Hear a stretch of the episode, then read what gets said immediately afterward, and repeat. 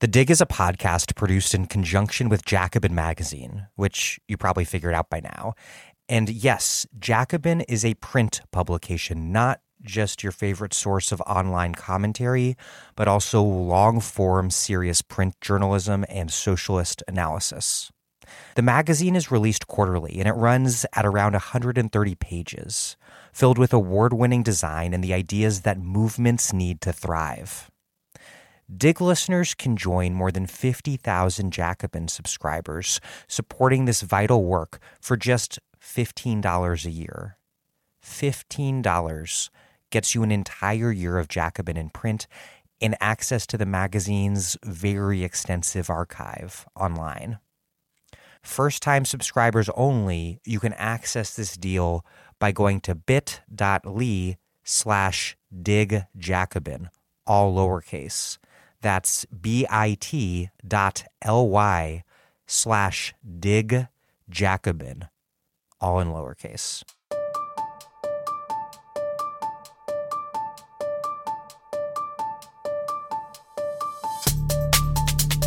Welcome to The Dig, a podcast from Jacobin Magazine. My name is Daniel Denver, and I'm broadcasting from Providence, Rhode Island. Kim Stanley Robinson is one of the greatest science fiction writers of all time, and he takes the Marxian project seriously. As he discusses in this episode, the great Fredric Jameson was his PhD advisor, and Robinson remains up to date on the latest eco Marxist theory in history. As a science fiction writer, Robinson's genius is to combine cutting edge social science and wonderful narratives to imagine futures that clarify the present like no other work can. But until recently, those books were always a few decades or a few centuries out.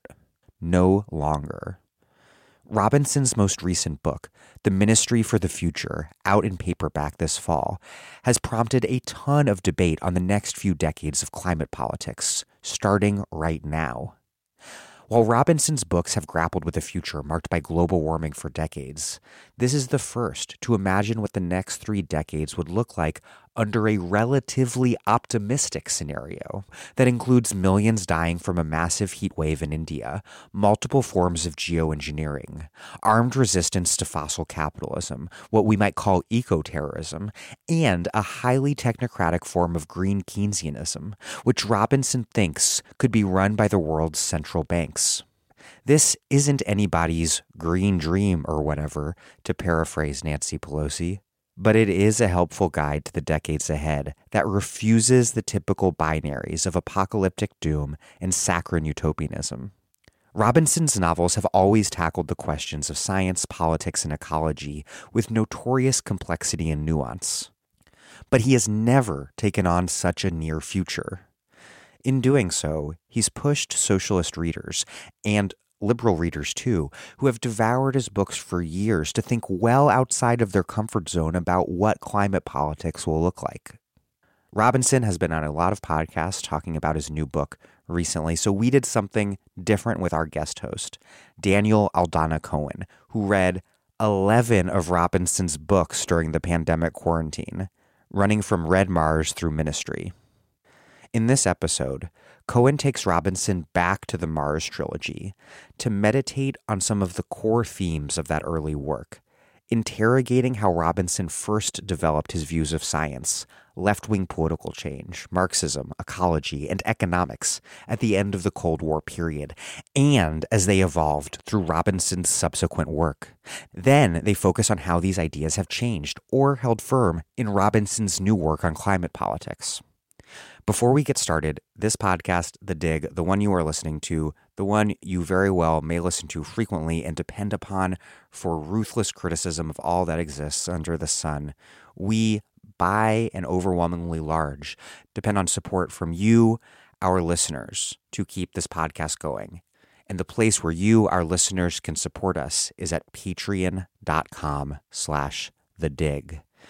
So, the main reason to donate is because we depend on your donations to put out this podcast available to all freely, regardless of their ability to pay. But we also, if you contribute at least $10 a month, have books, tote bags, mugs to send you in the mail as a thank you. And for a contribution of any amount at all, you will get our weekly new Dig newsletter emailed to you, and it's really good. If you are a supporter on Patreon and you're not yet getting our new weekly newsletter, go to the Patreon website and make sure that Patreon is forwarding messages to the correct email address. Again, thank you for listening, but please, if you've been meaning to do this and if you want to have our new weekly email newsletter emailed to you, please support the dig at patreon.com slash the dig. That's P-A-T-R-E-O-N dot com slash the dig. Thank you. And here's Kim Stanley Robinson, an American science fiction writer who has written over 20 novels, most recently, The Ministry for the Future. And he has won both the Hugo and Nebula Awards for Best Novel, the highest honors in science fiction. He is interviewed by Daniel Aldana Cohen, a professor of sociology at the University of California, Berkeley, where he directs the Sociospatial Climate Collaborative. He is the co author of A Planet to Win Why We Need a Green New Deal.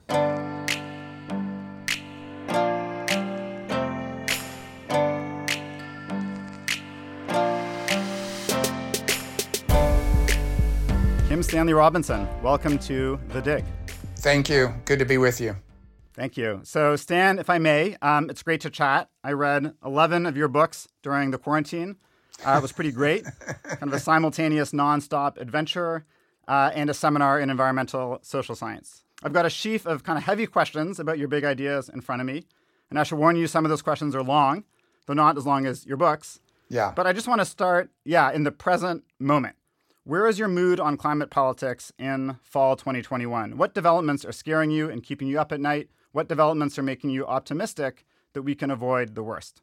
What's scaring me is uh, the latest IPCC report that is really confirming that we are in terrible trouble on, on the edge of catastrophe and we need to act fast. Uh, what's encouraging me is discoveries that I've made since writing The Ministry for the Future, because I wrote that book in mostly in 2019. So that's like a previous geological era now because of the pandemic.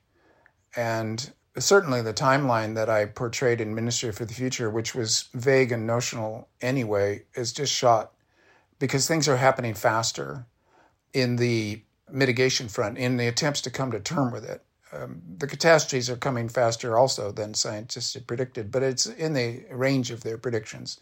The response is picking up, I think, because the pandemic was a slap in the face. So I'm talking about, like, I didn't know about the network for greening the financial system, which is 89 of the biggest central banks trying to figure out how to tweak finance towards green work. I didn't know that there were actual papers in Nature quantifying the possibilities of uh, pumping water out from under the big glaciers in Antarctica and Greenland. These, I mean, I wrote about them in Ministry for the Future, but I wrote about them as if they were not yet in existence when they already had been for a few years. So I, I was behind the curve in some ways. And now, as I learn more, and you know, we're coming into the the COP meeting in uh, Scotland, and then also the UN environmental uh, meeting uh, next March in Nairobi. These these will be moments for the international community to come together and stare at each other and admit that not enough is happening fast enough, not enough is getting paid for uh, enough, and um, it might be a chance to kick up the the energy on the responses. So we can talk about more of all these things, but that kind of puts it. That gives you an outline of where I am. I want to now start to bring us back and kind of work. Our, we're going to work our way back towards Mars and then back up toward the the present the amazing thing about the Mars uh, trilogy and then the short stories that came after, to me, those are the earliest of your books that I've read. So I know they're not your foundation, but they're my foundation of KSR. They come from, in a lot of ways, the context of the late 80s and the 1990s, the end of the Cold War. On the other hand, when I re- when I read the Mars trilogy, you know, about a year ago, it felt like such a fresh tome of climate fiction that virtually all of it could have been written yesterday. So to kind of warm us up here, what what do you think has changed the most and change the least in the way that you think about the big questions of politics and ecology? Um, I'm an American leftist. I was then, I still am. What does that mean? Well, I've always been of the belief that it's a false distinction between the environmental and the social. I've always wanted there to be a, a green red united front, a kind of brown movement, I guess it would be if you mix those two colors, but people used to talk about watermelons, etc., etc. I never saw the contradiction there, nor the reason why the what you might call the human-oriented left to be uh, critical of the biocentric oriented left or vice versa, that it was a united front.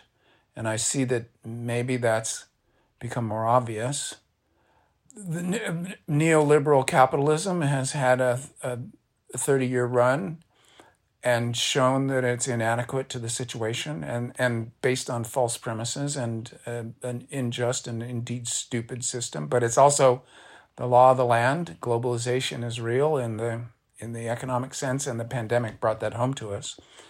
So, um, you know, what can I say? 30 years of, of uh, incessant uh, history, despite the sense of frozen immobility that has also accompanied the the kind of hypnosis of the neoliberal era. And and the breakdown of that the kind of breaking up of uh, the economics as a discipline uh, with legitimacy that blowing up in 2008 and the years since and being shown to be a kind of a a highly ideological uh, uh, science uh, overpowered by power politics, where quantification has been used to mask injustice and sensible environmental policy. That's becoming more obvious, even though the the next political economy is, you know, yet to be fully exposed or born, or legislated. So um, that brings us to thinking about the Green New Deal, et cetera, et cetera. So uh, this is too big of a question. I mean, my God, the last 30 years has been granular and gradual and encompassed a huge part of my working life. To go back to your the beginning of your question, the idea of KSR could I mean this the work before Red Mars is kind of a precursor, a kind of an 80s apprenticeship and figuring out the craft and also freeing myself from the the the craft truisms of both uh, American science fiction and of American fiction in general, and allowing myself to go back to older forms of the novel and uh, inventing my own uh, form of the novel, which the Mars trilogy was the the great um, discovery for me. The, the the invention of myself as a novelist starts there. So you haven't missed much. It's not exactly juvenile the work for my 80s because I wasn't that young but it is more conventional work and me figuring out how to do what I really wanted to do. Great. I'm, I'm confident that I'm going to get to all of it. Um, I've got incredible momentum right now. But I, I appreciate that. And since you, you raised this question of political economy, let, let me start with a question about that. Uh, and I've got a few sort of big meaty themes from the Mars era and afterwards I want to dig into. But eco-economics is this idea, it's a subplot in the Mars trilogy. Your characters develop this thing they call eco-economics, which to me evokes ecological economics, you know, a paradigm that emphasizes that the economy is embedded in nature, right? Big shock. so the fundamentals of the economy aren't, aren't supply and demand, but the rules of physics, chemistry, biology. Ecological economists, of course, uh, are much more worried about climate change, much less optimistic about quote unquote green economic growth. And what strikes me really in the Mars trilogy is that your account of the kind of planetary transformation it emphasizes a really holistic vision of a planet where every ounce of nitrogen, of oxygen, of topsoil matters. I think you link that to ecoeconomics. I think even more kind of precise uh, account of that in Aurora, where there's a really sense of a real delicate holism in this Earth ship or generation ship that you that you narrate. So I'm wondering what got you thinking about kind of that ecoeconomics version of political economy back in the 80s and 90s, and how was the way you were thinking about political economy then how did that end up shaping the way that you took on the political economy of climate change? It's a leftist tradition, um, and there's a in economics itself to say um, that standard capitalist economics is effectively a Ponzi scheme that obscures the an extraction that can't last forever of uh, both natural and human resources for uh, purposes of exploitation and accumulation in classic analysis of capitalism, and that by ignoring that stuff, by making these negative externalities are just not in the equations at all, you know, like Nancy Fraser is very good on social reproduction being ignored, but also the natural world. You get Joan Robinson, Hazel Henderson, Herman Daly with his steady state economics. Um, you're seeing it now uh, being elaborated in the uh, donut economics of uh, uh, remind me of her last name, but in any oh, case, Kate Raworth. Yes, Kate Raworth, uh, uh, donut economics. So um, this is already a tradition in left economics, trying to bring what you might call the eco-Marxist tradition into a direct collision, a critique of uh, mainstream American academic capitalist economics, as practiced in think tanks, academies, business schools, and in legislation uh, and the way the world works in uh, neoliberal globalized capitalism. So, in that tradition, there was um, a couple, for me a couple important precursors: uh, Ernest Callenbach's Ecotopia, and his his working colleague Fritjof Capra. Um, uh, the Tao of physics and the web of life it was important in trying to uh, describe the physics slash metaphysics slash morality of this action. And an important thinker, somewhat uh, neglected now because his books were popular bestsellers. And then also Ursula Le Guin's The Dispossessed, where you have a planet, a moon, Anarres, that is uh, uh, in a scarcity situation becomes necessarily uh, democratic socialism and very feminist uh, socialism. And then the, the home planet, Urras, is still a, a kind of a monopoly capitalism of the late imperial style.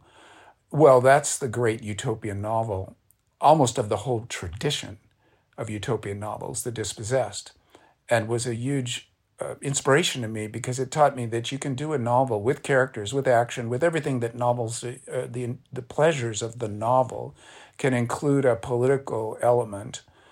And it's almost the same, at least analogous to the way that um, an, an, economic analysis can include the, the biosphere and, and other animals and, and the planet itself. Um, so that all came together for me. And um, in writing Red Mars, I felt that the projective economics, leftist speculative economics, was um, not very robust for in other words i wanted a model. I wanted some examples and some uh, abstraction to model what i would do on mars.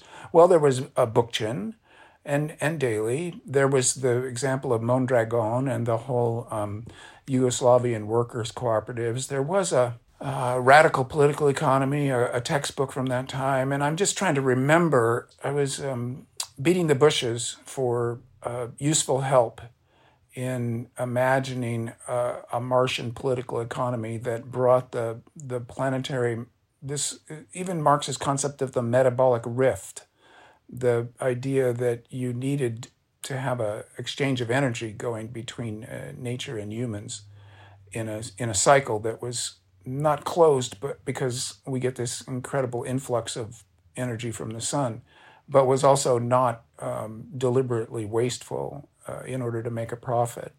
So these were the things that came into uh, play back then. Sorry, as a historian of myself, it's like, wait, um, you know, I'd have to go out and look at a bookshelf in the other room and see if I could stimulate memories of that. But that was a long time ago. No, it, it all fits. You know, the dialogue with the dispossessed, of course, feels very present in Mars. I want to dive right into the Marx question. I had planned to ask it a bit later, but since we're on the dig and you've brought it up, on the Ezra Klein show, Klein asked you to describe Marxism to someone who doesn't know much about Marxism. And you had a great answer, uh, you know, emphasizing that for Marx, how people act and feel is shaped by power relations, you know, and under capitalism, of course, extremely unequal power relations. You noted that Marx was a great historian, made bad predictions, but had some great methodological tools we can still use. So that was a great 101, but this podcast, now we've got to get to the 501 level because you're talking to tens of thousands of people who know a lot about Marxism. Uh, and as you pointed out, you're clearly up to date on your Marxism, on your eco Marxism. You know, I've seen the the Jason Moore references in your work. So my question for for you and, and for the comrades is which elements of Marxist thought do you think today, you know, in 2021, merit the most emphasis, the most exploration? And which elements of Marxist thought do you think are best left behind? Which Marxism do you want today's socialists and climate leftists to be thinking with day in and day out? Well, that's hard because I would say that the the listeners and the comrades in general know more about Marxism than I do without wanting to claim any kind of ignorance or renunciation. I just, uh, working novelist as an American leftist and as a student of Fredric Jameson, one thing I can say immediately is that although Fred would hate this, I'm a kind of Jamesonian Marxist in that I understand Marx by way of the mediation of Jameson's instruction and his interests and his continuous work on what has sometimes been called Western Marxism. So, um, Adorno and Horkheimer, Marcuse, Althusser, Lukács, this very, uh, and Gramsci, uh, importantly, these, these uh, Western Marxists have been interpreting the, the originary written material of Marx for use, for praxis in the 20th century, now the 21st. And then I use what I, what first I read Jameson. Then, if he seems to have indicated that I need to know more, either by what he says about them or what he says to me directly, I should include Raymond Williams here, very important for me.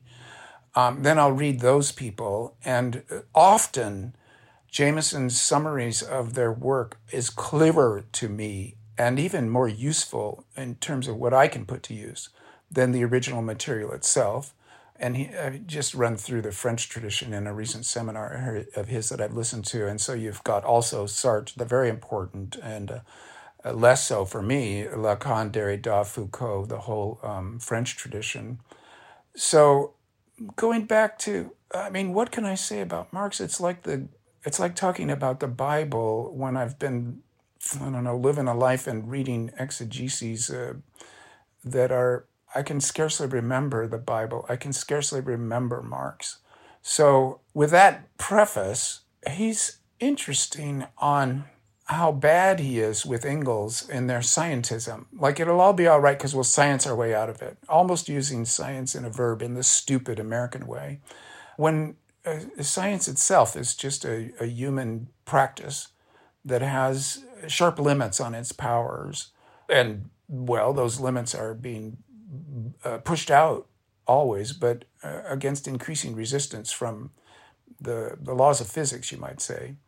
So it's interesting to watch both the good and the bad in what I remember of reading. And sometimes these are anthologies of uh, Marx and Engels writing about science, in which case the anthologist's choices might have uh, pushed my responses. So again, I'm bad on this. But metabolic rifts, that's a very useful term that we, it's like crevasses in a glacier. You're walking along on the ice thinking, this is fine. I could, this is a road. I can walk forever on this. And then boom, you drop down a hole.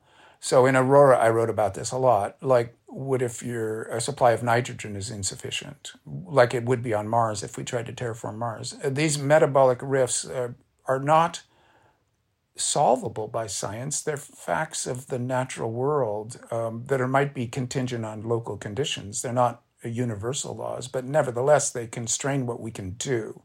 And sometimes Marx is really good on that.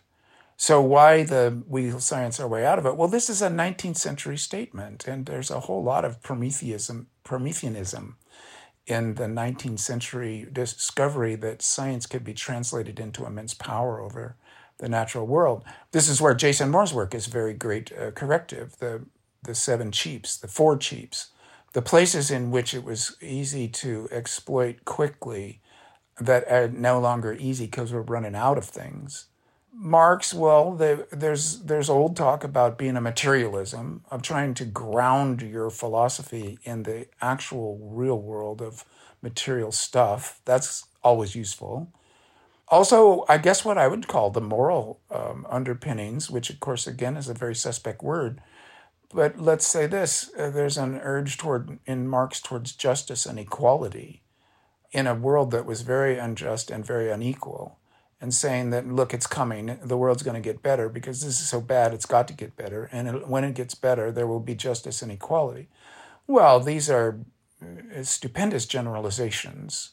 You could say i mean you could say that about marx you could say that about the buddha or jesus. I, at that point I suppose you would want to reorient yourself as an analyst, as a historian of capitalism, that history's happening for reasons that have to do with power relations, having to do with an economic system being imposed by a political system.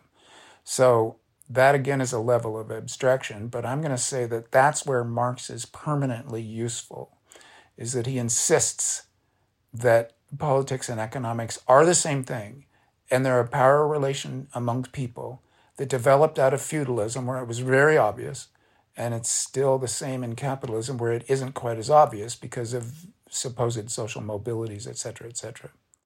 I, I want to come into this idea of science because uh, you were saying, you know, we can't just science our way out of these problems. I found reading your books just enormously liberating and helping me think about science and technology. And you know, what I sort of took away from from your books and the debates is that you actually do a really great job of decoupling like a kind of ethos of science and specific technological projects. You have characters who will often argue against uh, whole realms of technological development, whether it's terraforming or AI or, or what have you, on the basis of a kind of scientific ethos. And that's very different from what a lot of kind of critics uh, of science on the left would argue, where they would say, you know, science, uh, capitalism, racism, colonialism, technology, they're all kind of lumped together. Whereas my sense with you is it's more like science is a good thing, it's intensely contested. Different people are going to have very different ideas of what counts as scientific. And you know, the project of just pursuing old technological thing is often sort of the opposite of a scientific ethos. So I'm kind of curious, you know, how you came to develop your own sort of expansive concept of science. I wondered if it had something to do with finding common ground between liberals and socialists and communists in the 20th century, maybe. But also what gives you the, the sense that there is a way to potentially decouple science from, you know, corporate influence, from the histories of racism and colonialism that it's connected to. Well, it's connected to it under the umbrella of capitalist exploitation, which would want to harness and think of that word in the most literal sense of controlling and mastering science for its own purposes of, of profit and power. And that science is a, a different enterprise of people uh, trying to understand how the world works and can humans um, exert a little more power in that world for their own uh, comfort and also for the reduction of suffering. So I am pretty Manichean about this, and I'm having to take on um, a kind of Adorno negative dialectics that sees science as rationality that uh, uh, goes for quantity over quality and, and, and removes the idea of projects and purposes and ends for merely quantification and means along the way. Um, that has to be taken on. But I want to go back to my own Manichaeism science good, capitalism bad. And that science has been a, a, a proto utopian project from its very start, which goes back into the Paleolithic. Jameson made a good point just this morning um, that uh, myth for the ancients was a early science attempting to explain the world, that there are rational stories being embedded. This is kind of out of Levi Strauss, and that science in the modern period, and, and Galileo being the great figure there for me and for a lot of people, the, the universe is uh, written in numbers and is a math.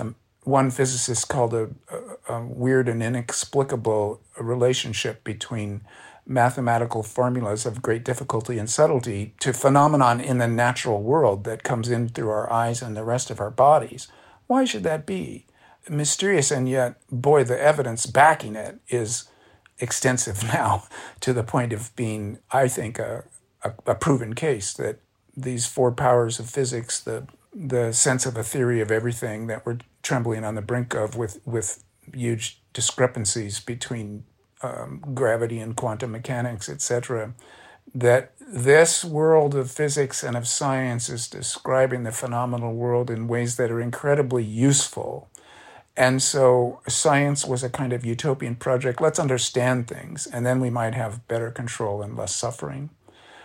And then capitalism is just uh, the feudalist power project of the few trying to exploit the many and get away with it without getting, you know, decapitated in some kind of revolution. So um, for capitalism, science is dangerous and needs immediately to be bought. And Galileo himself was bought and worked in the armaments industry for the for the uh, Venetian Republic among other projects that were military in origin. So it started bought. and since then, one project of science is to try to free itself for the good and and um, point out that the bad is really bad. And now, in this uh, uh, moment of climate crisis, of um, mass extinction event, and biosphere breakdown, push has come to shove, where science is saying, "Look, we can't go on the way we're going on, uh, because it'll wreck our bioinfrastructure, and we will all suffer accordingly." And then capitalism saying, no, no, no, we can always make a profit. But profit itself, by definition, is exploitation and uh, unsustainably so. The way that word works in, in the modern world is simply a, a kind of a Ponzi scheme, always, and a ripoff of the future generations.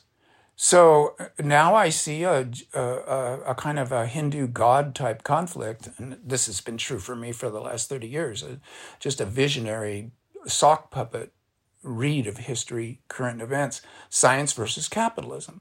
And these are two giant powers, social forces, such that littler ones like democracy or justice or environmentalism, that these are scurrying around the two giants trying to shout in their ears, trying to give them advice, like managers in the corner of a giant boxing match. Um, you should be working towards this, and then you would do better if you tried that. And so, um, what I find on the left, and, and, and I, as a leftist, I am often dismayed, is a confusion, a constant category error that, that says science is just the instrumentality of capitalism. Well, that's to give up the most powerful force for good that we have invented as human beings, uh, rather than trying to say that's a leftist project to begin with, and we need to listen to them more. So there you have to study the sociology of it, and I know that's what you do. To um, look at the various ways that how is science instituted in human institutions? How's it embodied? How's it practiced? How's it legislated? How's it funded? And in each one of those cases, you see a, a micro battle of the larger battle. And what you would want as leftists to say science could be uh, devoted to the creation of justice and sustainability and a good fit between humans and this biosphere that can only happen if thing, if all humans are living in justice. That's part of the project. So science is an ally rather than just a, a, a weapon of the foe.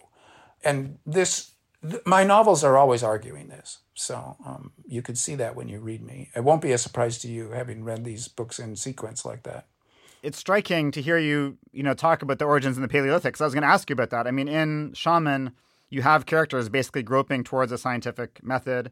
In the Years of Rice and Salt, in which every European dies, and you know the Black Plague, you have a 700 year alternative history, but where you get something that resembles in many ways the kind of scientific method, technological advances, a lot of parallels to what we had, uh, in fact, occurred. But again, I think what's so powerful about your work on science and what's is that it's not really the same as the kind of maybe superficial liberal discourse these days of like quote unquote believe science. Period. Science is the answer to the questions. It seems that in your books often science is kind of like te- democracy in the sense that people are saying, well, this is the most scientific thing to do.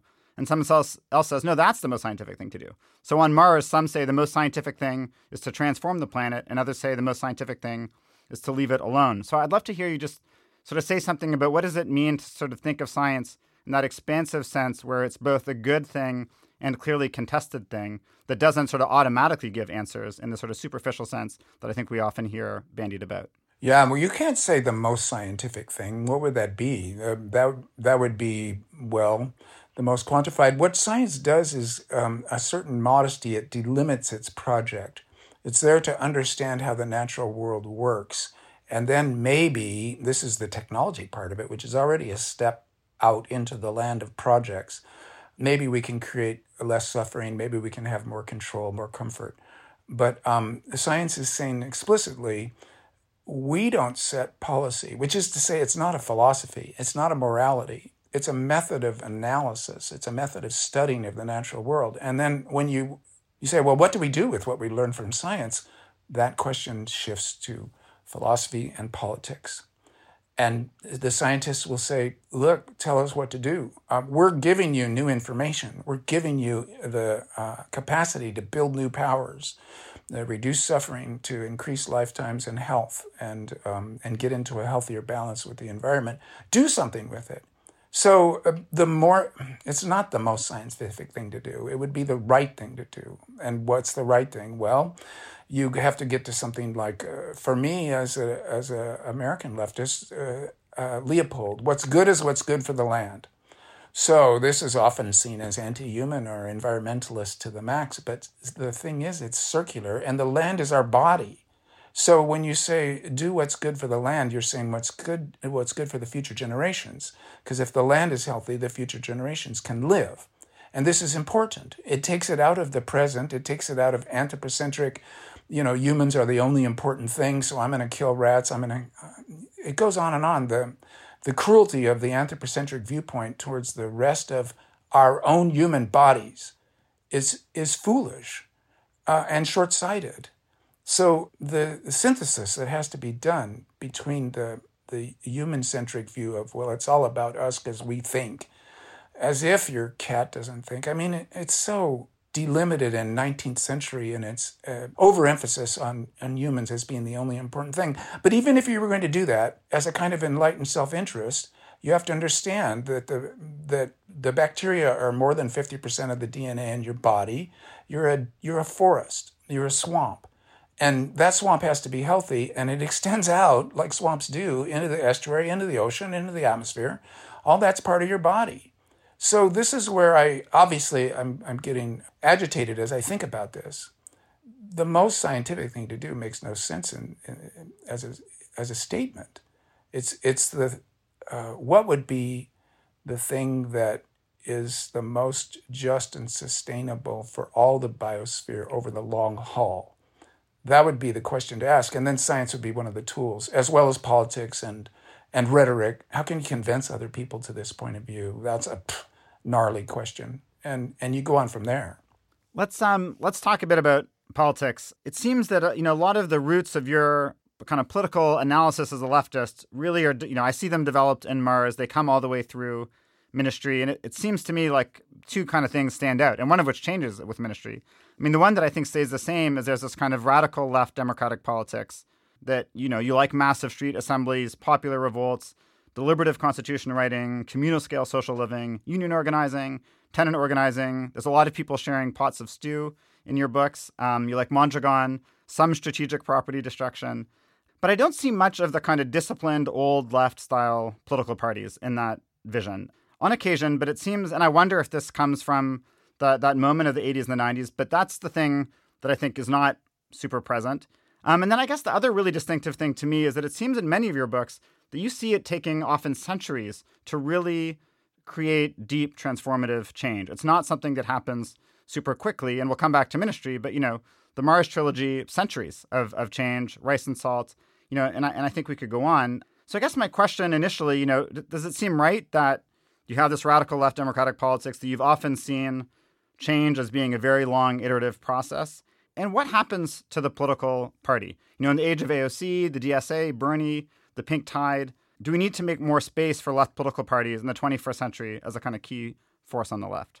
Good question. And I pondering now that you pointed out to me, that's exactly right about my fiction. I mean that it it ta- it describes these other scenarios without getting into party politics. And I'm wondering if I I hadn't found the the stories that would allow me to go there rather than it being a political position as a citizen.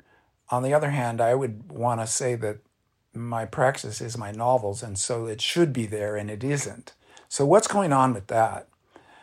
I'm not sure. Um, I'm now going to have to think aloud to you, uh, this is not something I've considered before. And so that's always a little dangerous, I think, but maybe interesting. Okay, in America, we, we got a two party system. And I've often believed that anytime you try to institute a third party, it wrecks the party that you're closest to rather than creating a viable alternative for voters. Now, every once in a while in American history, that hasn't been quite true, but certainly in my working lifetime, it seemed true to me that um, the Green Party, farther left parties, they would just chivy, chivvy enough votes and enthusiasm away from the Democratic Party that the Democrats would lose to a unified right.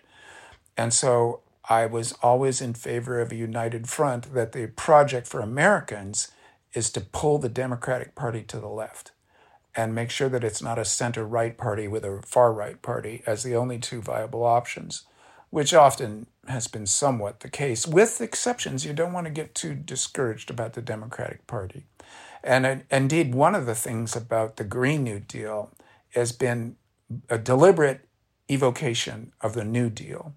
So you have to go back to the Depression, you go back to FDR, you look at a coalition of people who decided that things were bad enough and people were suffering enough that the, the left could pull together and at the federal level in the American system make some progress and positive steps. Now, we all know that the New Deal made some deals with the devil and was uh, agreed to racism as a way to get the white South on board with it, et cetera, et cetera. And that the Green New Deal has explicitly said that it's going to do better than that and needs to be what we now call a kind of rainbow coalition, uh, uh, representing everybody. And that's a deliberate rhetorical stance. The name Green New Deal was a deliberate red green combination. I love the Green New Deal for its boldness in evoking all this history in a positive way going forward. So that's my that would be my reflections on party when now the the Mars books effectively try to describe 200 years of history so naturally things happen slow and you got to terraform the planet as well as politicize it. There are three revolutions uh, uh, ending each one of the volumes of a essentially it's one novel but it's a triple decker so there's a lot of history there but that's not to say that things always happen slowly. There are breakpoints there are revolutions.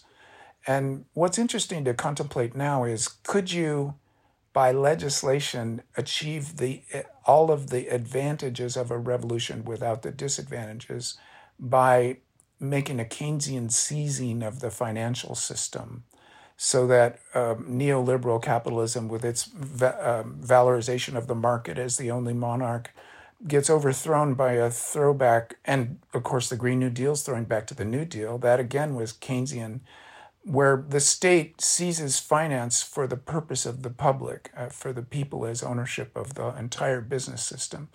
Well, we did it in order to fight World War II. That was a, a horrific reason to have to do it.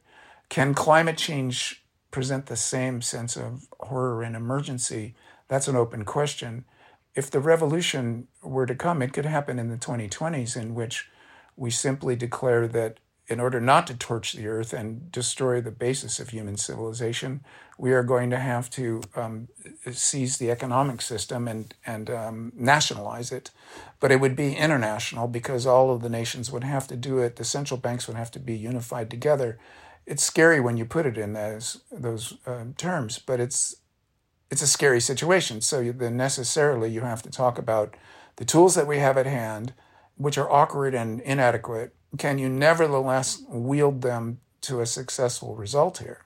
I want to get right into that financial question in just a second, but I, I want to ask you one other thing about politics that it only occurred to me kind of recently. And it's and it's in a way it's that intermediary step between the mass movement, maybe the party, and then this technical change. So of course you have characters who are scientists, you have characters who are technocrats, who are experts. But I think you also really like to write about political operators. Frank and Mars is a classic one. We get a lot more. We get Badim and Ministry. Maybe Mary becomes one over the course of Ministry. But I think this character type recurs again and again in your books. It's a sort of hard-nosed pragmatist, a messy person, someone who knows how to get shit done, someone who's often very different from the other scientists in their disposition. And I just wonder, like, where does this fascination come from? Were there historical figures, whether it's like Robert Moses, Zhou Enlai, Alvaro Garcia Linera, who knows, a New Dealer, what kind of inspired this? It feels like this passion for the political operator who always kind of stands out in your books and is really, really essential to any time anything interesting happens politically.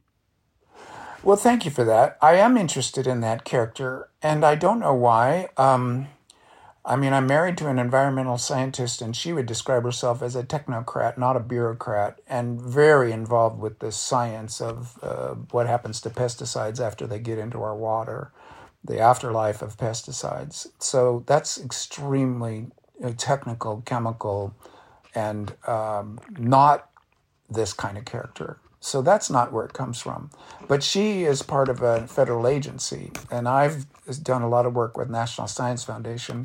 And then also in my reading of history, there are those people who try to organize the efforts of others. And there, as a novelist, that's an interesting kind of character to try to describe. I can get my I, I, maybe that's it comes down to as a novelist I can write about characters who are political operatives whereas a novelist I can't get a good grip on trying to write about political parties per se the too abstract and I I find myself fractionating out into well what's how would that manifest in in real behaviors that I can describe in sentences in scenes in actions so the the operator yes Frank I mean to say um, there's art also in the Mars trilogy. The the the guy trying to connect everybody up. There's also Frank trying to um, connect everybody up, but in a more Machiavellian way.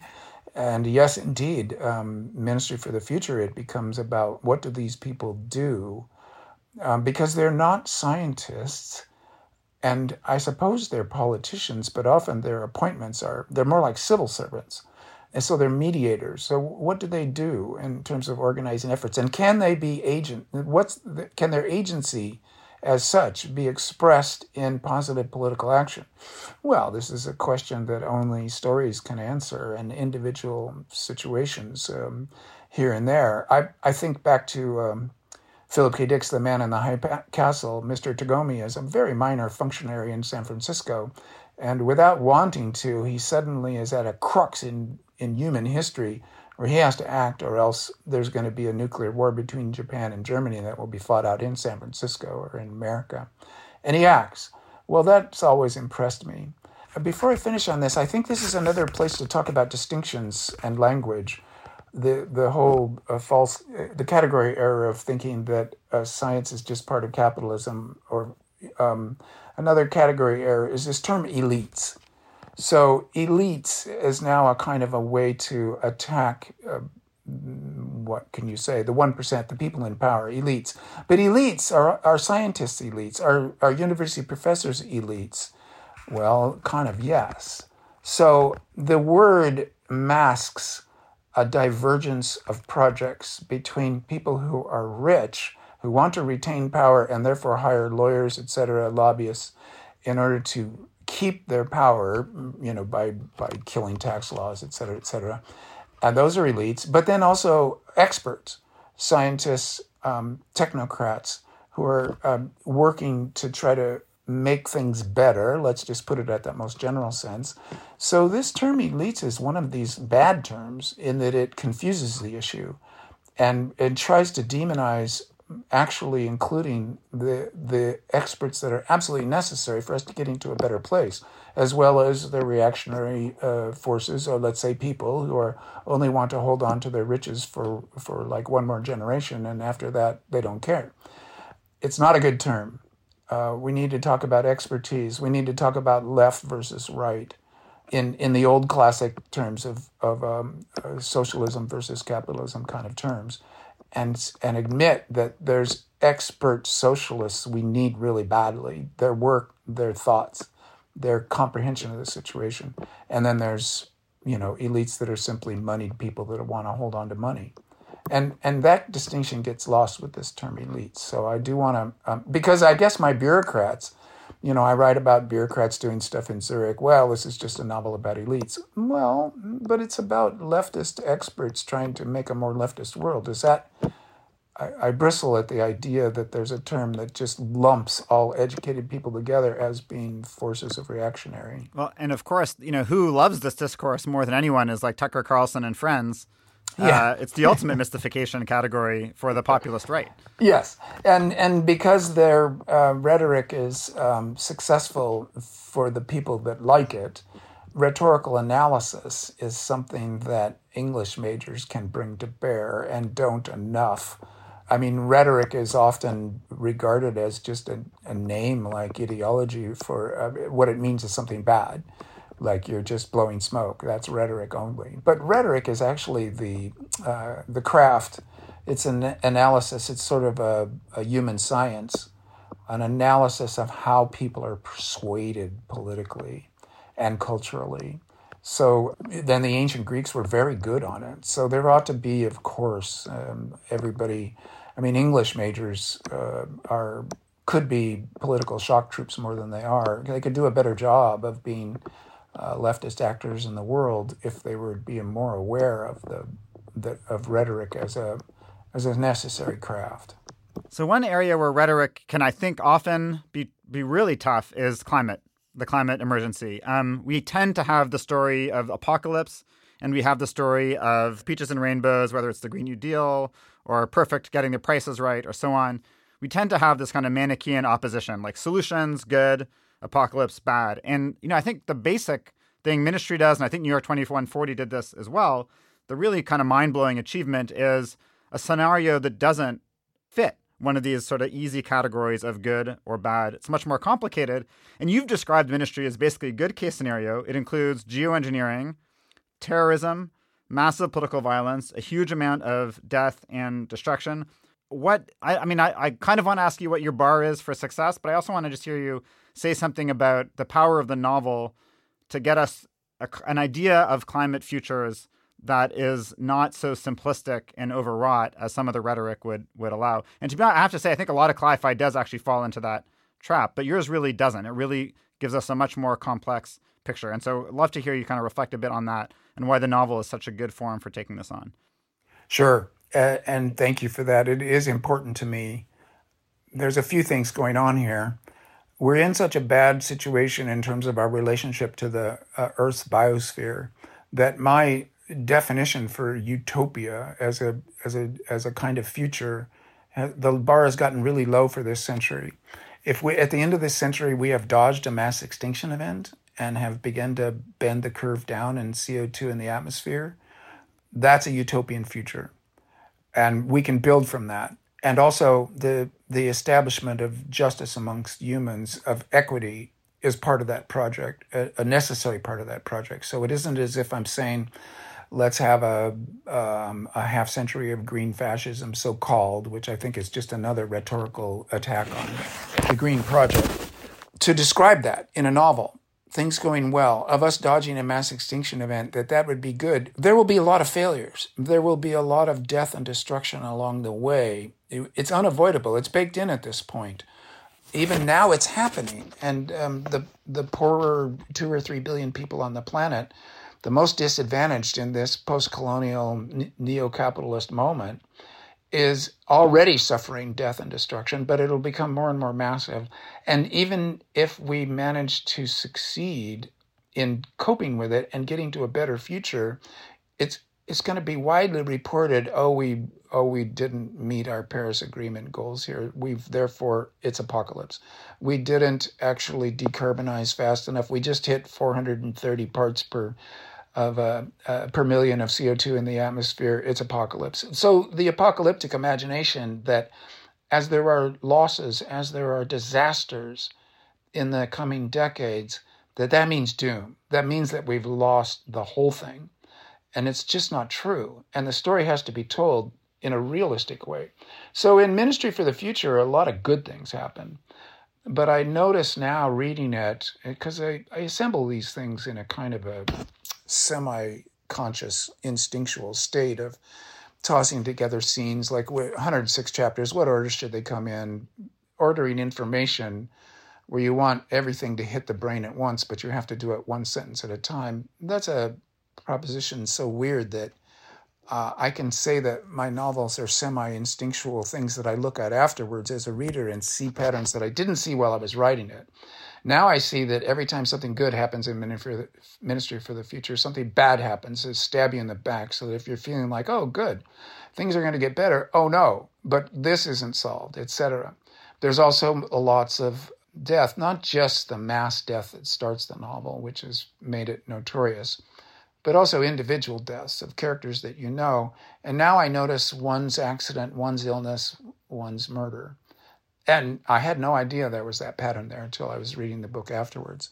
So the novel is good for thinking by way of thick texture, imaginative scenarios where you put yourself in other people's brains. That's an amazing power, telepathy.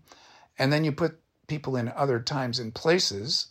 Um, that's time travel uh, and teleportation. So these science fictional powers are exactly what the novel does. But uh, and fictional experiences are in mental space real experiences.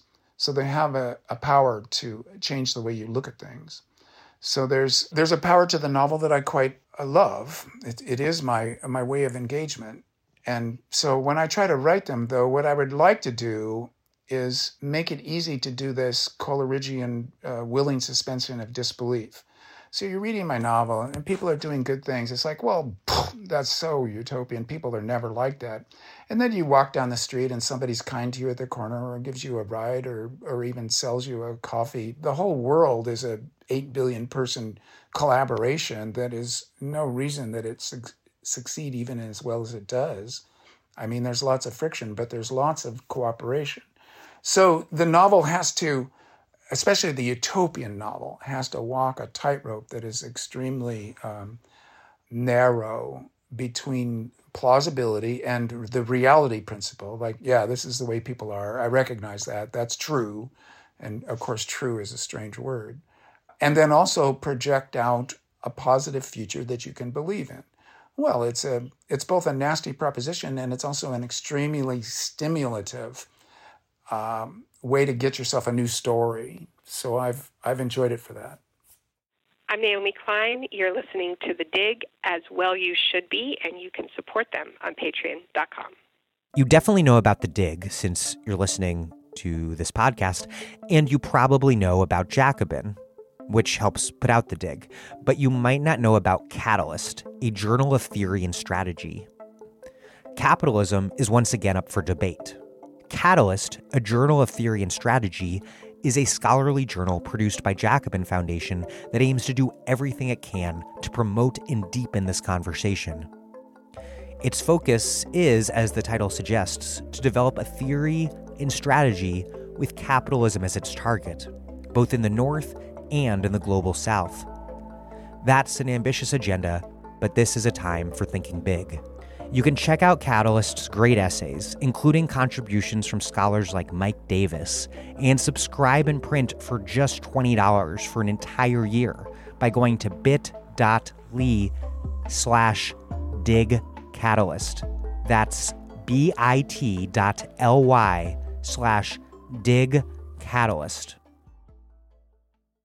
So let's talk about one of the big plot points, and that is the idea of carbon uh, quantitative easing. So this is, you know, I think we would agree, most of us hopefully listening would agree, climate change is in large part an investment problem. You know, we have to spend, invest a lot of resources, real and monetary resources, to get shit done, to do it fast. A lot of people in the Green New Deal movement, a lot of Green Keynesians have been talking about ways to, to push out money through massive public investment, through conventional public spending or green development banks. Now, you focus on something different it's this idea of carbon quantitative easing, which I'll ask you to summarize because I don't want to get it wrong. And I guess my question would be you know, this is a central bank driven operation. It is not the kind of sort of investment politics that are traditional on the left. Um, so, what is this idea, and why should people in the kind of movement left think more carefully about the role of central banks and, in that realm of finance uh, as we go forward in climate politics? Well, the central banks are crucial, I think, and need to be thought about deeply as to as a as a potential leftist project. But I will also say it's an all hands on deck situation. There is no single uh, silver bullet solution to this. So carbon quantitative easing is important and I think even crucial, but it's not going to be the total solution. It's going to need everything. And in, I think the Green New Deal is simply carbon quantitative easing. We all know now what, what quantitative easing is, is that if I can be simple about it for my own simplicity's sake, um, the creation of new money by the central banks without freaking people out and making them distrust money uh, so that that would lead to inflation or deflation as signs of, of distrust. So uh, we saw something like five to ten trillion dollars created after 2008 and given to the banks to continue their same stupid gambling, but just to keep liquidity going and keep the economy from crashing. It kind of worked. And then 2020, the pandemic was an instant depression, and then there was instant quantitative easing. Again, a couple trillion dollars. And these are, I mean, the technical terms are, are complicated and often beyond me. That that the creation of new money is a, like selling uh, bonds or it, the various things that central banks can do. The carbon part of it would be that the central banks would create new money, let's just put it flatly like that, that was dedicated to decarbonization purposes first, after which it would circulate out into the economy as ordinary money and hopefully would have a multiplier effect, as Keynes called it, and uh, do some good there. But the first use of it would be necessarily good by way of uh, directed, uh, you would have to say legislated um, payments. And so that's where it crosses over with the Green New Deal.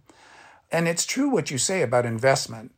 Private investment, which is actually vastly larger than what a central bank could dare to do in a short term anyway, always go to the highest rate of return. It's an algorithm. It's an algorithm both in the technical truth of its algorithmic mathematics that finds the highest rate of return, sifting through the various opportunities for investment, and then it's a human algorithm in that the managers of hedge funds and business schools in general, the teaching of the way that capitalism ought to work is that you invest at the highest rate of return. Well, that's like an overriding consideration. It means you don't have to think about what would be most uh, sustainable, what would be most just. No, what's the highest rate of return? Which really is a measure of, of uh, profit, which is a measure of injustice and non sustainability. So we've got a system of private investment that's almost exactly backwards to what we need now. And indeed, the feeling of doom is this whole it's easier to imagine the end of the world than the end of capitalism because this, this highest rate of return looks like an overriding consideration that can't be changed. Well, what would change that? Uh, if you had carbon taxes and and often at this point, many people in policy worlds will say, "Oh, but we can't pass carbon taxes. People don't like them." Yes, you can. You can just um, reframe it rhetorically and and push it legislatively to where you pay the true cost, which would be the way to put it. That you don't rip off the future generations. That the cost of burning carbon is X. We're not paying it.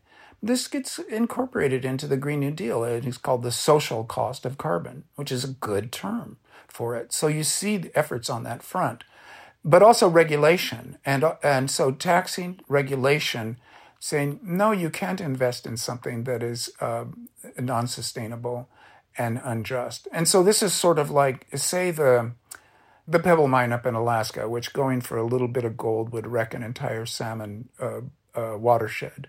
And just saying, no, that's illegal. You don't get to do that.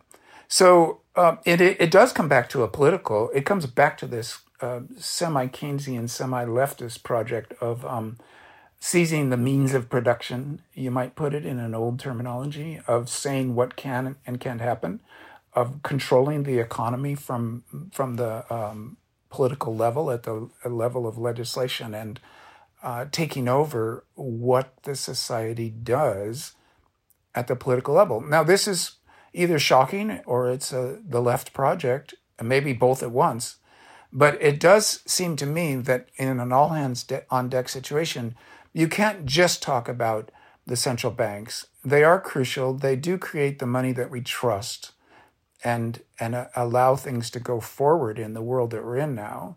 So they are super important. And I'm very glad that there's a network for greening the financial system that exists, that the central banks themselves are trying to suggest to the world, well, this is how you could use money as a force for good, new money. And and yet at the other it always has to be added that's only one project that has to be pursued politically to get ourselves through the climate crisis.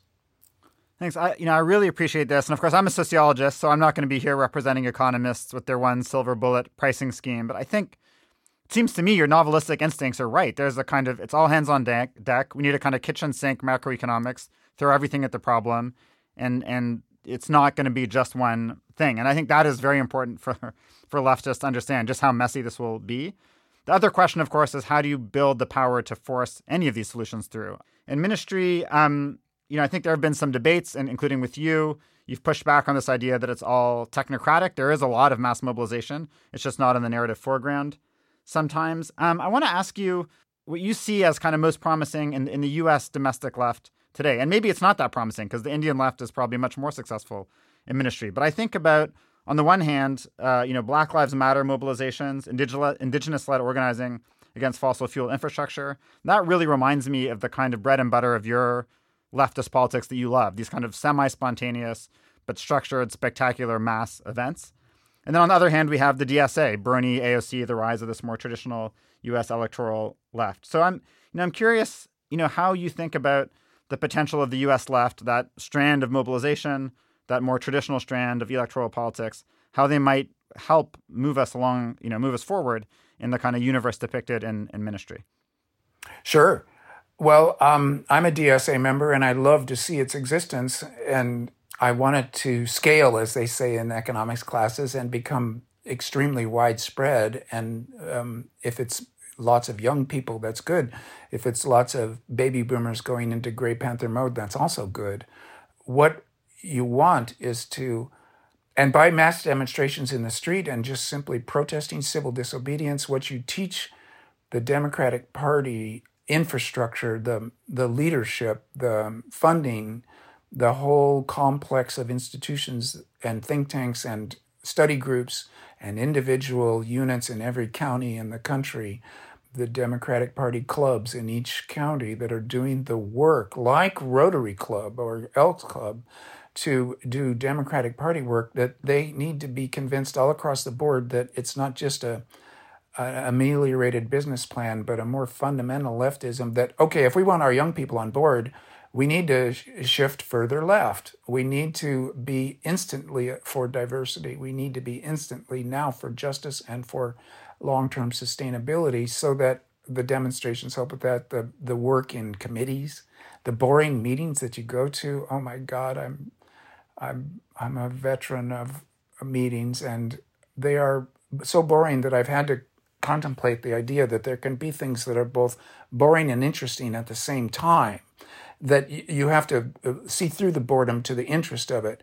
And that being in a ridiculous small town meeting about local politics and coming in with a left perspective that although that was boring it was more interesting than watching TV that night by maybe 50% maybe 100% because watching TV at night to palliate your brain or even reading a good book.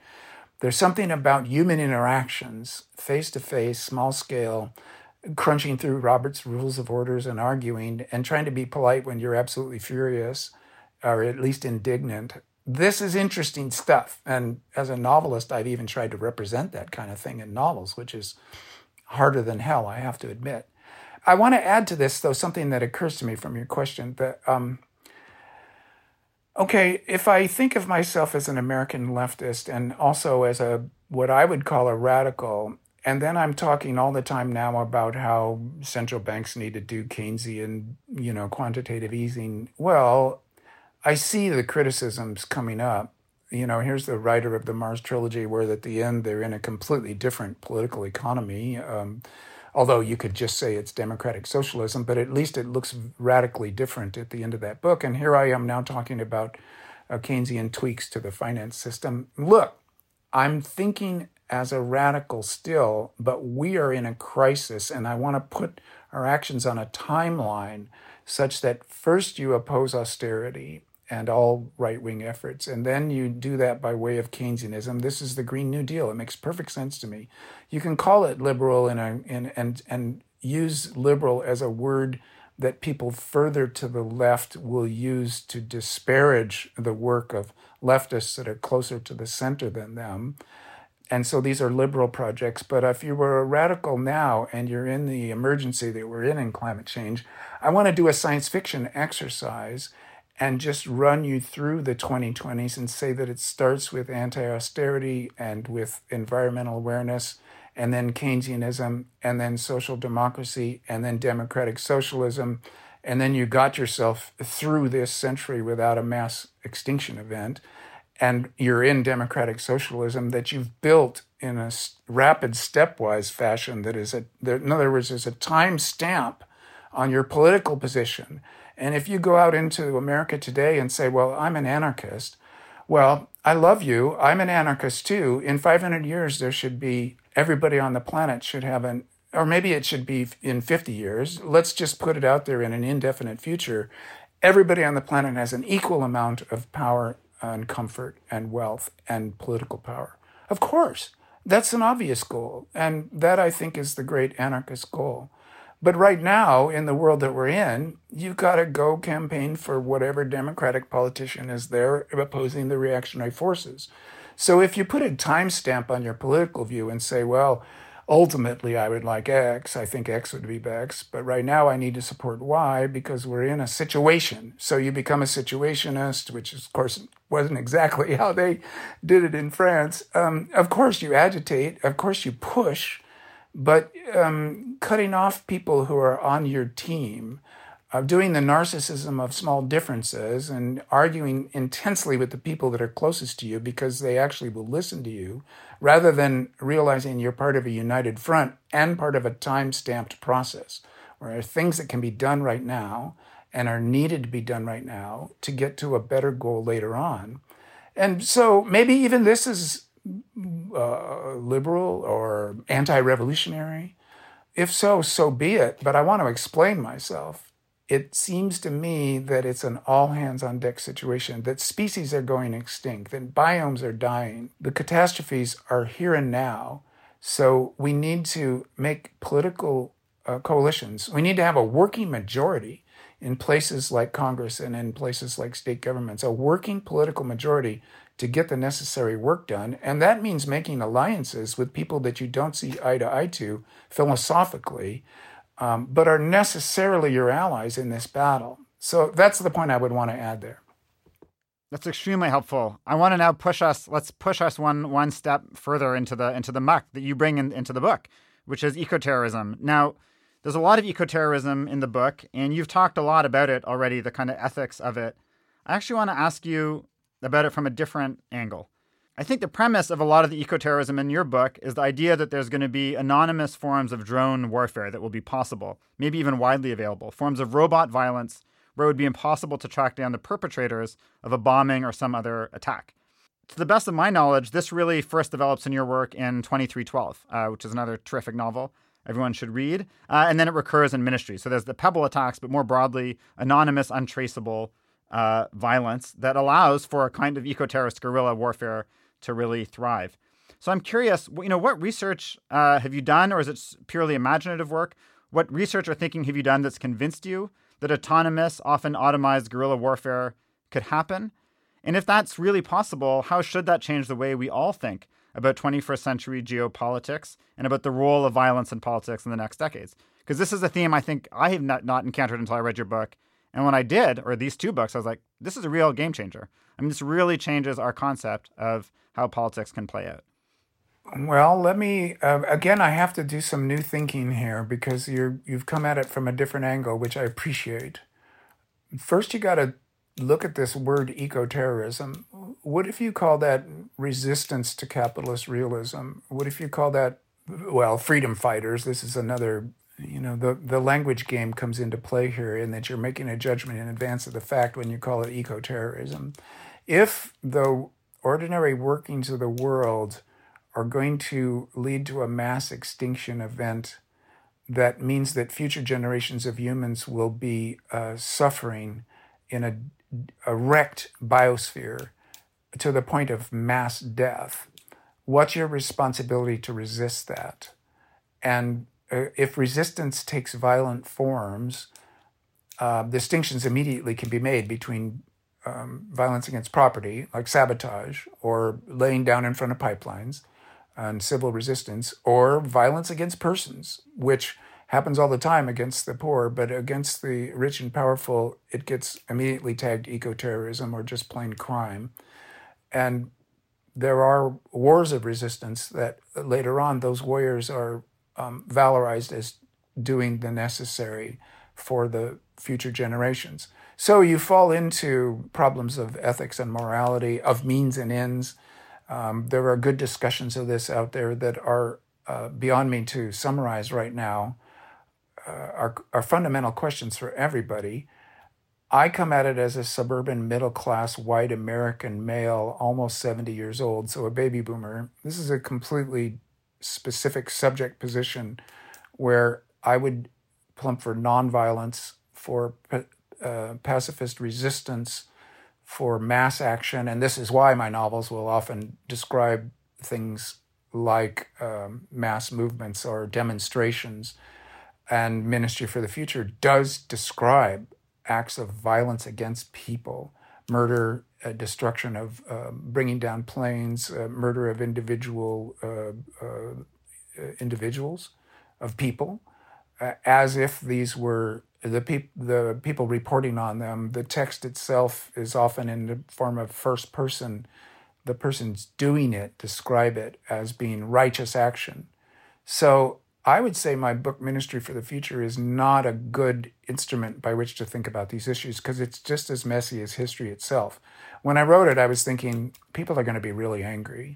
The people at the sharp end of the stick, they're already really angry. But if they get angry enough, and if they then, okay, you can already do suicide bombing. So it isn't as if terrorism isn't already available in the world. Or should I say, let's go back to that. Ran, uh, small scale acts of violence, of murder for uh, political purposes, murder of strangers just to make a point and to scare people into doing something. And I suppose that's what terrorism means. And you terrorize somebody, you scare them into changing their their uh, political and social behaviors because of fear of violence against themselves.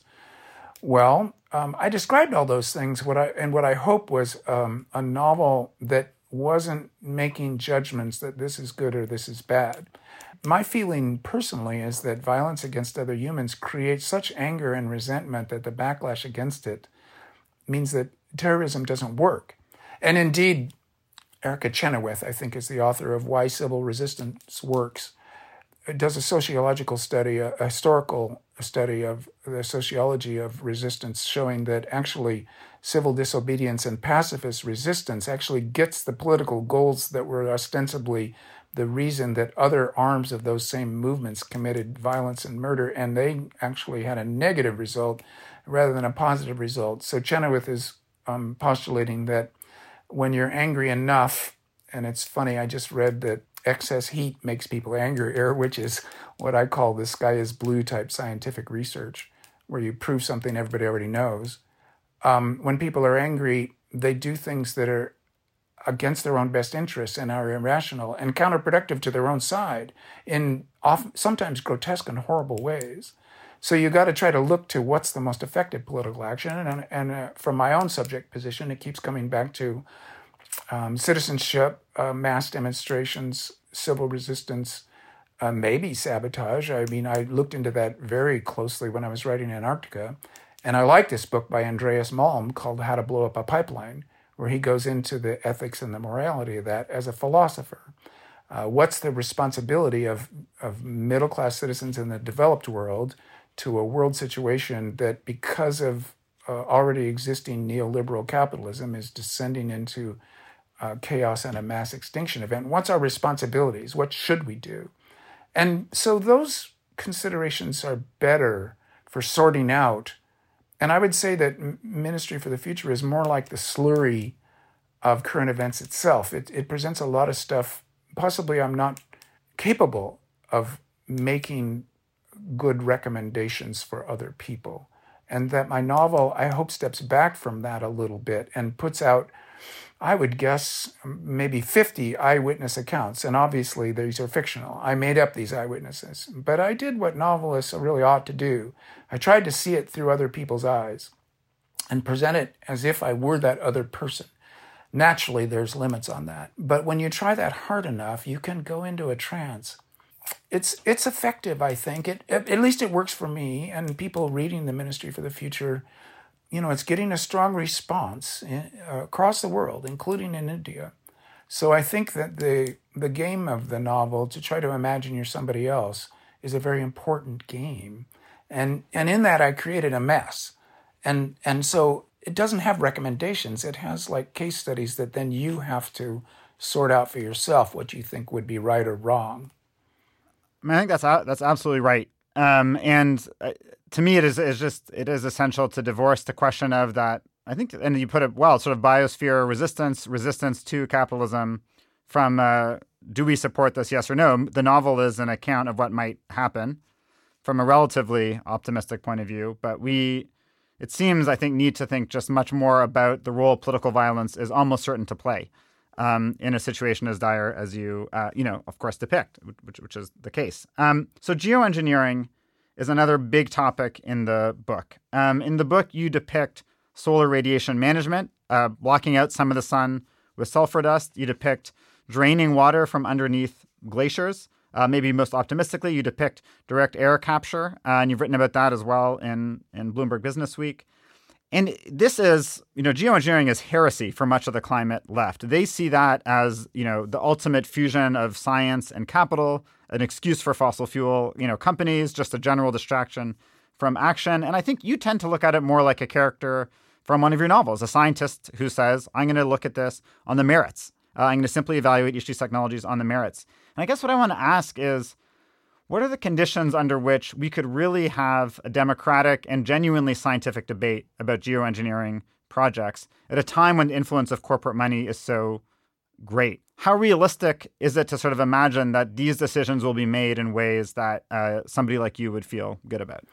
Well, in my book, they're made by a nation state that has suffered an enormous climate disaster, and they want the temperatures cooler instantly, no matter the side effects, and no matter what the rest of the world thinks. I can imagine that happening uh, obviously, because I did. But I, I, I mean, I think that could happen in the real world because we are closing in on temperatures that are going to uh, cook people who aren't protected by electricity. And that will be a game changer in the nation state that it happens.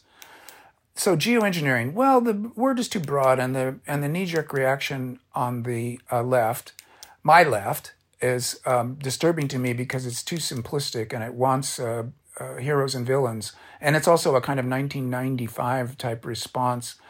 Um, now that we're uh, verging into unlivable temperatures and a mass extinction event in an all hands on deck situation, it might be that we would want to cool the planet for five years or so by throwing dust up into the atmosphere, which is the solar radiation management.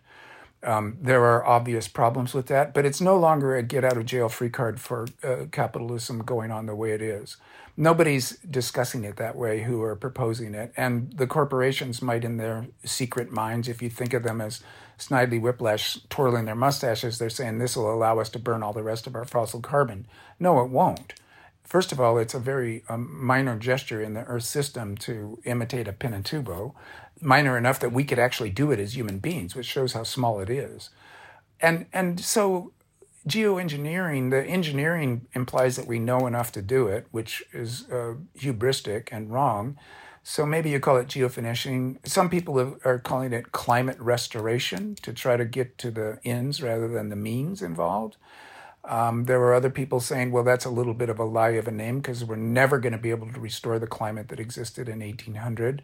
I'm not so sure about that one myself, to tell you the truth. And I offer climate restoration as a way to rethink this issue, but also the issue is too big uh, as as such. Geoengineering uh, to deliberately interfere in the Earth system in order to try to mitigate climate change. Is that what it means? Maybe. Then it comes down, well, if you pour a whole bunch of iron filings into the ocean, then it has a plankton bloom, then they die and go to the bottom, that carbon's on the bottom. Nobody likes that plan because the ocean is already stressed out and and who knows what might really happen in terms of knock on effects, because this is often the attack on geoengineering. Well, we don't know what the secondary effects would be, and they could be worse than the cure, which is, which is true enough to give one pause. But this solar radiation management has come to people's attention because it actually maybe could be done. It probably should be limestone dust, like calcium carbonate, rather than um, sulfur dioxide, which is what volcanoes put up there. But sulfur dioxide, which we could put up there, eats away at the ozone layer. It's contraindicated. But uh, limestone dust is inert and is up there in the atmosphere anyway all the time. You put up more, it falls to the ground. That is problematic if it falls on the ice and darkens the ice and, and, cap, and melts more ice in the Arctic. But in any case, it falls to the ground. Five years later, you're back to square one. You don't have to do it permanently forever in order to keep the temperature from increasing. In fact, you would plan to do it just once in order to not to get caught in that trap and see what the effects are over five years, see if you want to do it again later. It's not by any means the most dangerous thing that we're contemplating. It's probably not as dangerous as um, the generation of nuclear power plants that we build. Nuclear power, there's another horrific uh, no go zone for the American left, anyway, for leftists in general. Uh, capitalist power, danger for future, etc. But what if the nuclear power is being generated by thorium rather than uranium and the byproducts are, are less dangerous for future generations? In other words, everything has to be on the table. There is no leftist truism that I trust except that justice and sustainability are the overriding considerations of civilization and ought to be our lodestone, our, our guiding star for everything that we consider. And we're in an, a mass extinction event that's just beginning that we have to dodge. And so everything else needs to be considered uh, and not ruled out. Um, I think that the resistance to the idea of geoengineering just ad hoc is again the category error of confusing science and capitalism. It's the assumption that, well, this would only be done by capitalists trying to retain their power. But what if it was being done by scientists to keep from millions of people from dying in the tropics?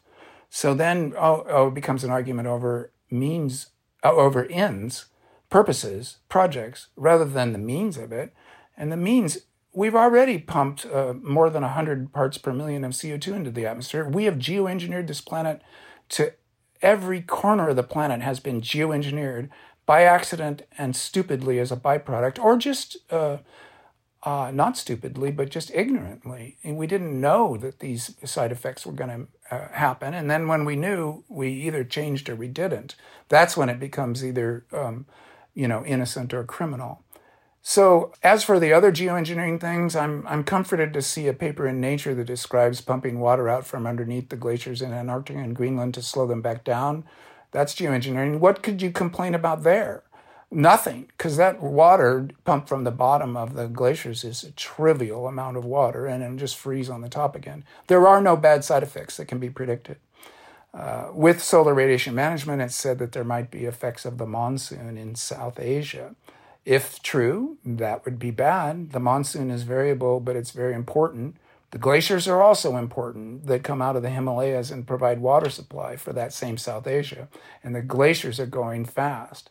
So, a climate modeling exercise that postulates damage to the monsoon is maybe not as powerful an argument as the actual melting of the glaciers that form the water supply for a billion people. So, I guess I should summarize because there's so much to say here. It all has to be put back on the table. The arguments from 95 about moral hazard, etc., and capitalist power need to be set aside for the current moment of, of a desperate emergency. These are these are very powerful arguments to think with, and it's a huge benefit that the book has, I think, thrown them on the table in this way, and to, and to hear them coming from the left. And I think also of people like Holly Jean Buck who are writing about this from the left, mm-hmm. asking uh, really difficult questions. I don't know if I want to say this is exactly a lighter note, but I do want to just flag.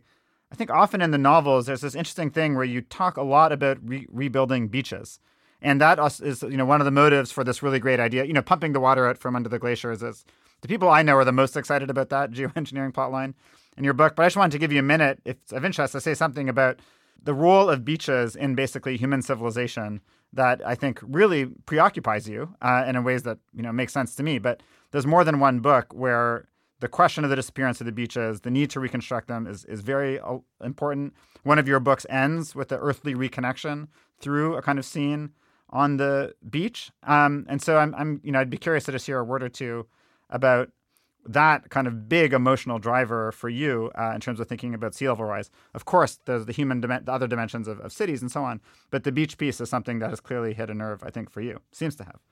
It sure has. And I can use that to lead to another thing that has hit me. But I'm a beach kid. I grew up in Orange County, and that was a, a crazy, foolish moment in American history and social life. The suburbs of the 1950s and 60s, incredibly impoverished social landscape, I would say. And the beaches saved my sanity because when you go down to the beach, you go off 10 feet offshore, you're back in nature and struggling for your life. It's a reality check and a lesson in what's real. And that was my exposure, first exposure to the natural world were beaches. And it's a lovely culture worldwide. I mean, it's, it's, um, famous or notorious for its uh, sense of ease and pleasure and um, the kind of surplus of pleasure that we can have as animals when we're back in the in the ocean and on the verge of the ocean. And all the beaches are essentially doomed. Uh, it only takes a couple of meters of sea level rise to have them all be under uh, under even at low tide. And that kind of sea level rise is almost baked in already.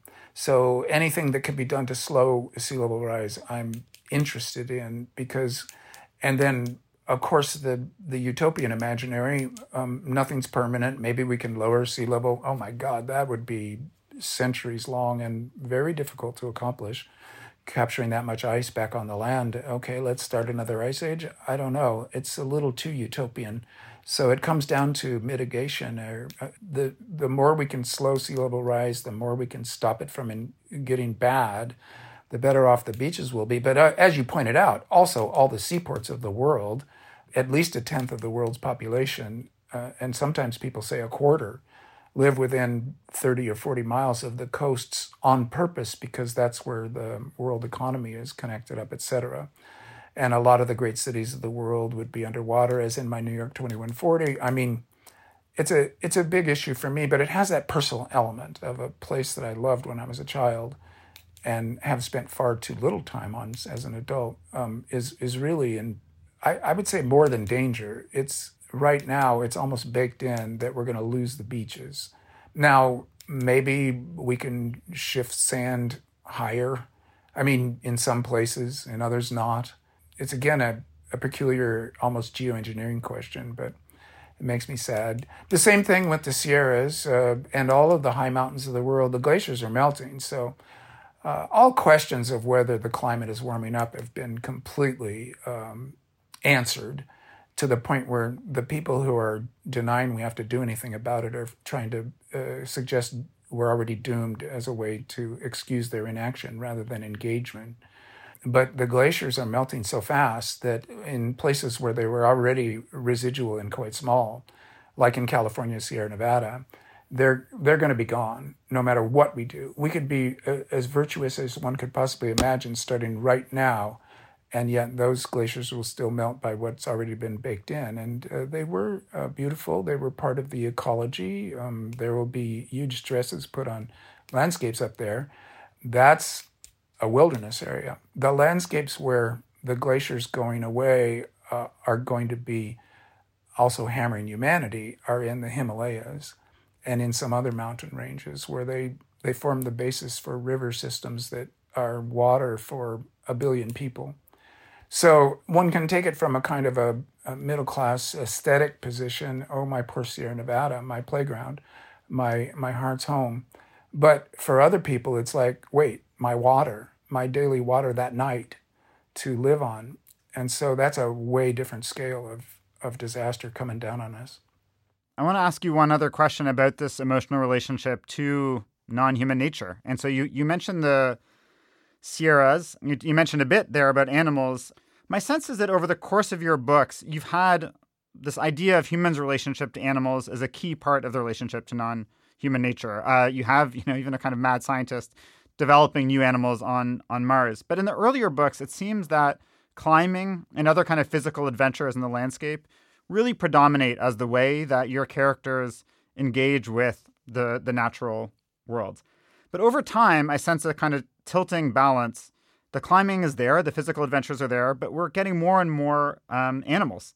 Um, animal reintroductions play a huge role in the in the denouement of 2312. There's a plotline about rewilding, kind of reintroducing uh, sort of restored animals in 2140.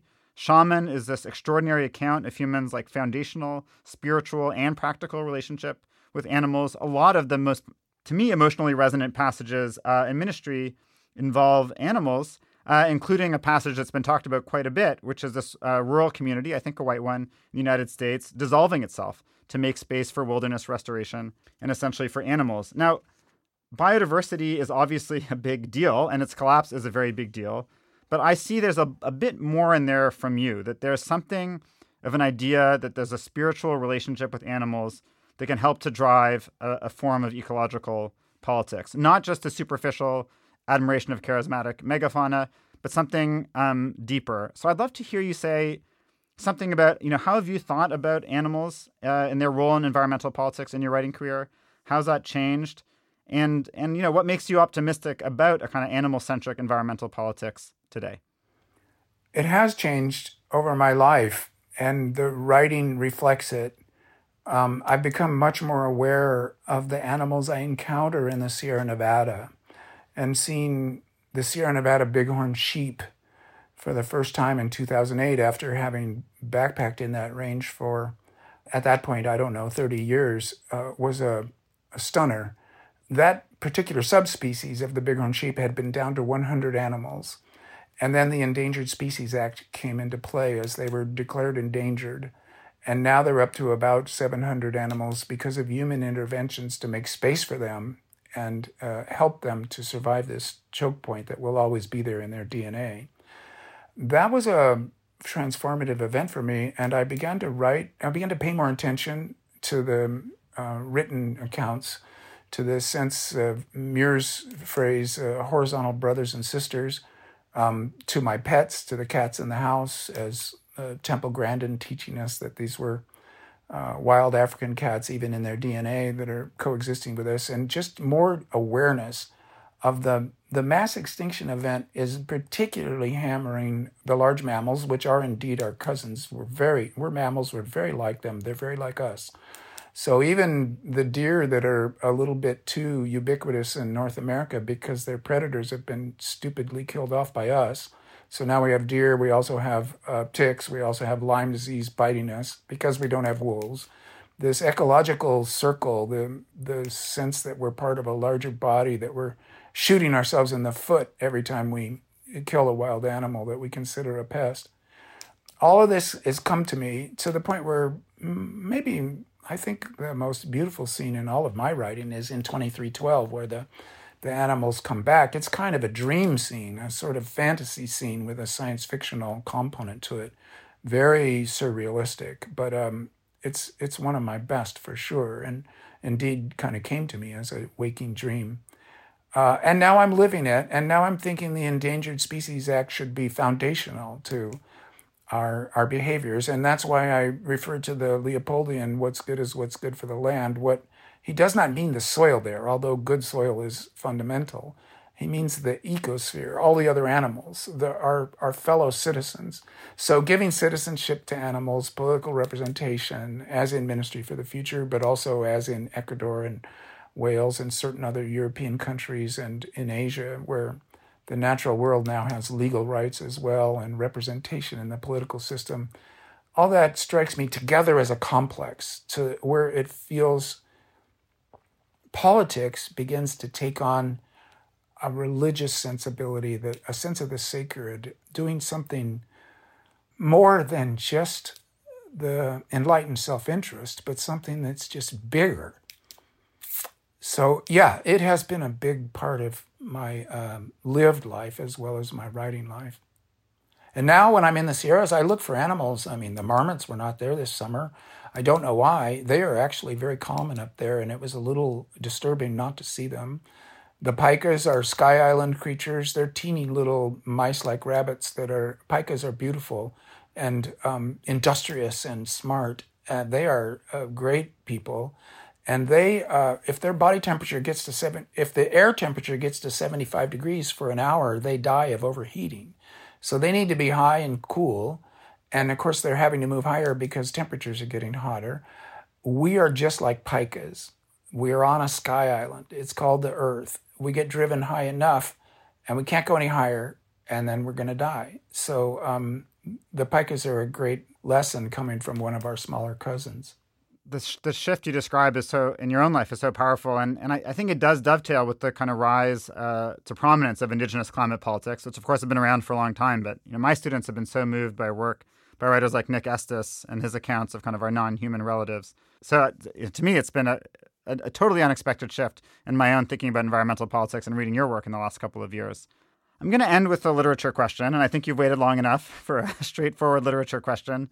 On the wonderful Marooned on Mars podcast, uh, you said that your favorite book growing up was 100 Years of Solitude by Gabriel Garcia Marquez, um, which I loved. My mother's Guatemalan, a big part of my life.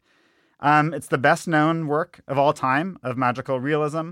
Um, I was at, at one level a bit surprised to hear you say that because it seemed to me a bit out of left field. But the more I thought about it, the more it seemed to fit with just how interested you are in colonialism and post colonialism in your books. I think, if anything, Ministry is a book about post colonial politics just as much as it's a book about climate politics. Now, the defining tendency of magic realism, or magical realism, is that it's a device where supernatural events are narrated with a straight face, a face like a brick, as Garcia Marquez put it. And this works because the style so often describes the dramatic, social, and political features of post colonial Latin American life more convincingly than straight realism. So you often talk about science fiction as the realism of our times. But today I'm going to ask you Isn't Ministry for the Future a work of magical realism? well, that's beautiful. I think I would hope so.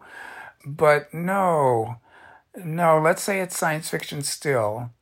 And I guess the distinction I would make is it's a story set in the future. That makes it science fiction um, by definition, by my definition. And it tries to um, stick to the realities of what we see in our typical empirical reality in a way that magical realism allows itself to skip aside on from time to time for symbolic purposes. But you're probably referring to the whole gestalt of Ministry for the Future as being rather magically positive uh, in terms of it's a kind of a best case scenario. And since there's a reversion to the mean and we're probably not going to get the best case, portraying it is like a magic trick. So it is a realism and it's magic, so it's magical realism. And yes, okay, I love that. But I also want to go back to Garcia Marquez as one of the greatest novelists of all time and of the 20th century and of the developing world. And so if you're in Latin America, growing up when Garcia Marquez did, then magical realism is the felt reality. It's the best realism for Latin America in his time. Inexplicable things happened, um, rationality is elsewhere, and often rationality comes to your town and wrecks it, destroys you, and takes over. So that's the kind of Adorno bad rationality of scientific progress in that it creates colonialism and that the scientifically advanced countries can come in and and without um, paying much attention to certain scientific values, if if you could put them as such, certain values, goes ahead and destroys things, and you get the colonial and post-colonial disasters. So um, what I see, what I want to say is that if you take uh, Garcia Marquez's uh, literary method straight and you start doing magical realism in Manhattan, as you sometimes will see, especially in the post years right after 100 Years of Solitude came out, well, it's just silly. And it, indeed, if you write science fiction in which magical things happen, which happens all the time, um, it trends towards silliness because it isn't true to the emotional situation that Garcia Marquez was specifically describing. So I would stick to the idea that at least for for me in the developed world in North America in my time that science fiction is the best realism of of my situation, whereas for Garcia Marquez, magical realism was the best realism for his situation. So that uh, the novel, because these are both forms of the novel, really, is capacious and variable, and it adapts to its time to try to give a representation that readers recognize as being the felt reality of their own situation. So that's what I've been trying to do. And God, I mean, Garcia Marquez succeeded so gloriously that, so say your mom's from Guatemala. Well, Guatemala has a Macondo. All across Latin America, Macondo was a reality. It's kind of amazing. Um, Kim Stanley Robinson, thank you so much. Thank you, Daniel.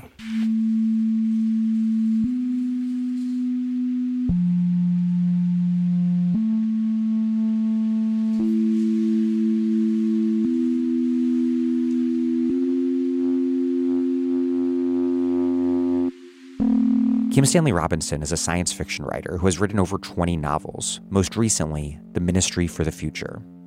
Daniel Cohen is a professor of sociology at the University of California, Berkeley, where he directs the Sociospatial Climate Collaborative. He's also the co author of A Planet to Win Why We Need a Green New Deal. Thank you for listening to The Dig from Jacobin Magazine.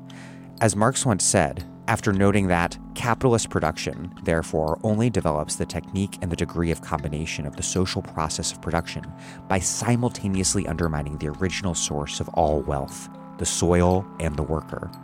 While other podcasts have only interpreted the world in various ways, our point is to change it. We're posting new episodes every week. The Dig was produced by Alex Lewis, music by Jeffrey Brodsky. The Dig is recorded at WBRU in Providence. Our communications coordinator is Tamuz Frankel. Our senior advisor is Thea Riofrancos. Check out our vast archives at thedigradio.com. Follow us on Twitter at thedigradio, same on Facebook, and please find us wherever you get podcasts and subscribe. If it's on iTunes or whatever such site, please also take a quick moment to rate and review us. Those reviews help introduce us to new listeners. But what really and truly does that is you telling friends, people you know in the world, why you listen to the podcast, why they should listen to the podcast, etc. Please make propaganda for us. And please do find us at patreon.com and make a monthly contribution to keep this operation up and running strong. Even a few bucks a month is huge.